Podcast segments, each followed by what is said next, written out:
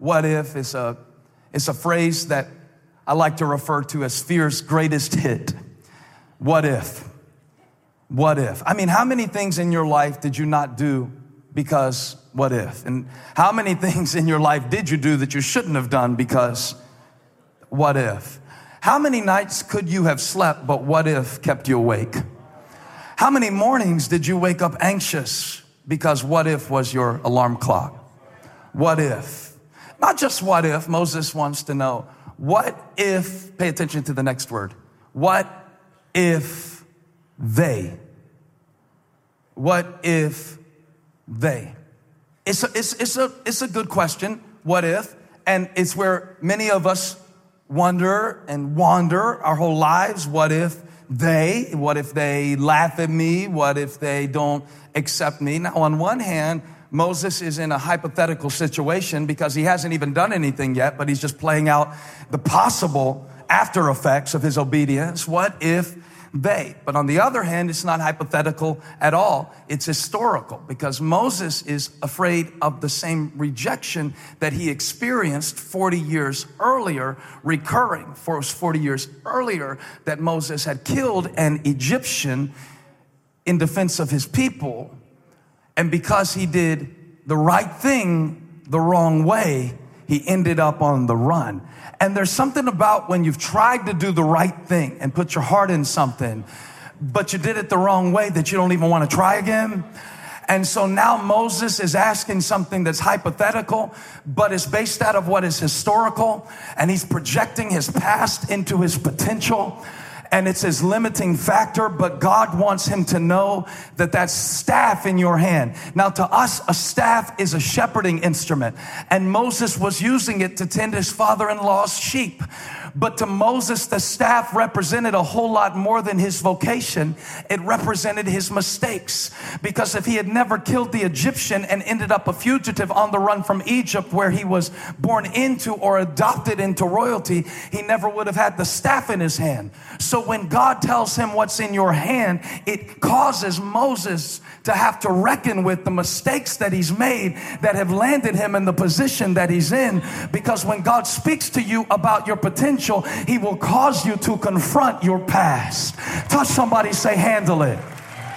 So he says, What's that in your hand? And to Moses is his staff, but to Moses is also his past. And to Moses is also his instrument, the thing that he has to do what he's doing. And so there's a whole lot happening in this staff. And yet God says, What you have is what you need. And God wanted to say that to a single mom today that what you have is what you need. That he put enough in you to raise that child. He foresaw that you would be in the situation and he compensated for what others didn't give you by putting a resolve and a grit and a determination in you that's more than enough.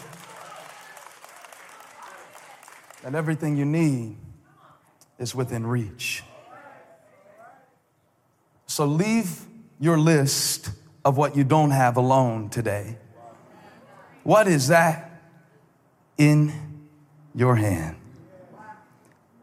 The wisdom that you need is probably in a book that's on your shelf that you haven't read. I was talking to a guy who pastored a church one time that was bigger than mine. I said, I need some advice. And he said, I gave you a book. I said, You mean that book three years ago? He said, Yeah, that book three years ago. Did you read it? I said, No, I didn't get around to it. He said, I knew that you were going to be at this place because I've been there. So I gave you what I knew you would need. You missed it. He said, he said, Call me back when you read the book.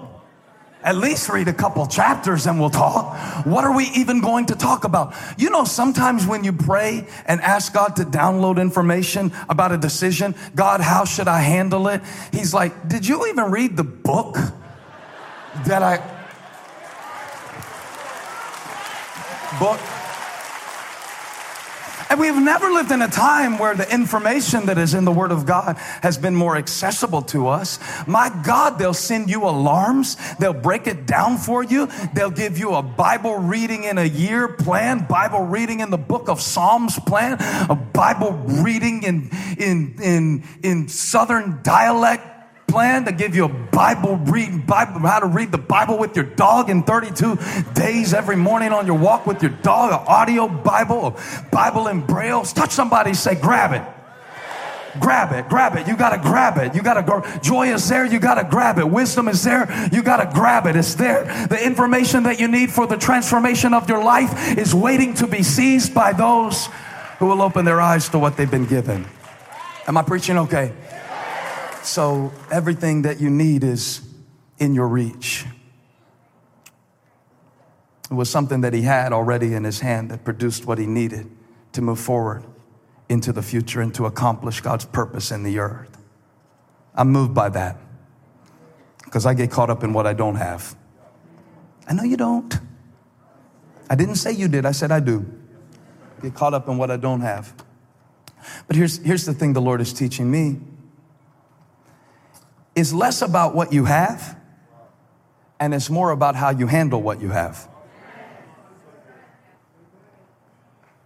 I'll prove it to you. Do you have Netflix?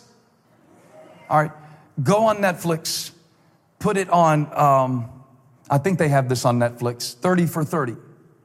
It's a documentary series from ESPN. Put it, put it on Broke.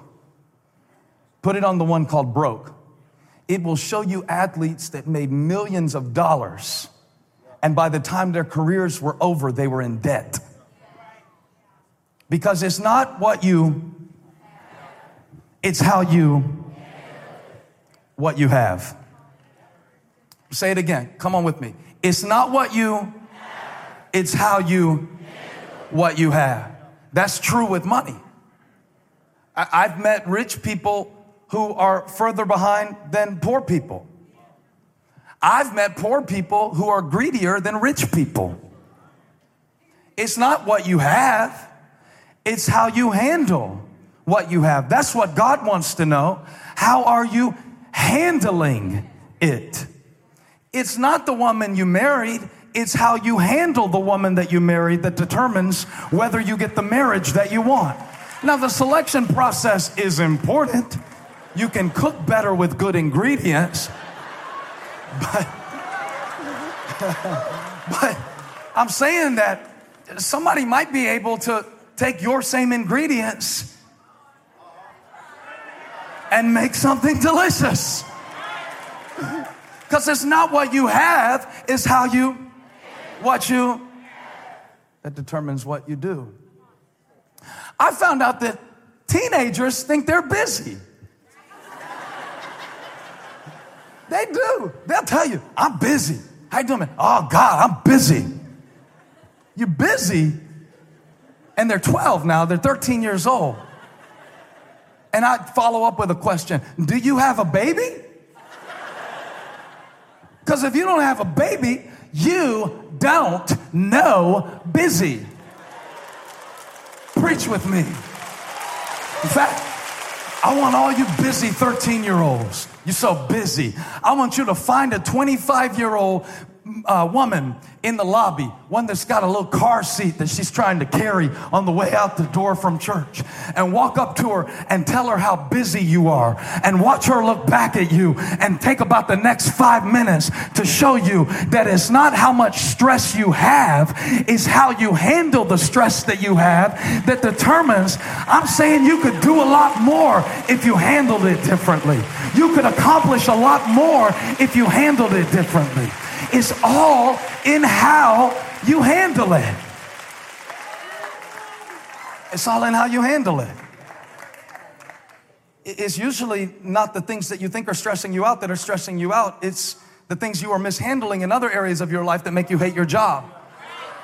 Or it's the things you are mishandling in your job that make you hate your life at home. So now you come home and you take out your frustration from there on them because you didn't handle it here. Now it's showing up over there. Touch a neighbor, say, handle it. You got to learn to handle it, whether it's weights in a weight room or whether it's life. See, because you keep asking God to take some of the weight off of your life, but faith doesn't take the weight off of my life. It shows me how to handle it. How many of you have a situation in your life today and you want God to show you how to handle it? Just wave your hand if that's you. Come on, just wave your hand if that's you. Well, see, God is God is good and God is strong. God is great and God is good. And so God told Moses, I heard my people crying out, and their cry reached me, and I've come down to rescue them. That's what he told Moses in Exodus chapter 3. He said, I've seen my people in cruel oppression. I saw how Pharaoh was treating them. I see what you're going through. I see what it's like. I see that you're trying. And God said, I came, I came down and I'm going to handle it. I'm going to handle this. I'm going to handle it. Now, before you get really excited about it, God has his own way of handling things.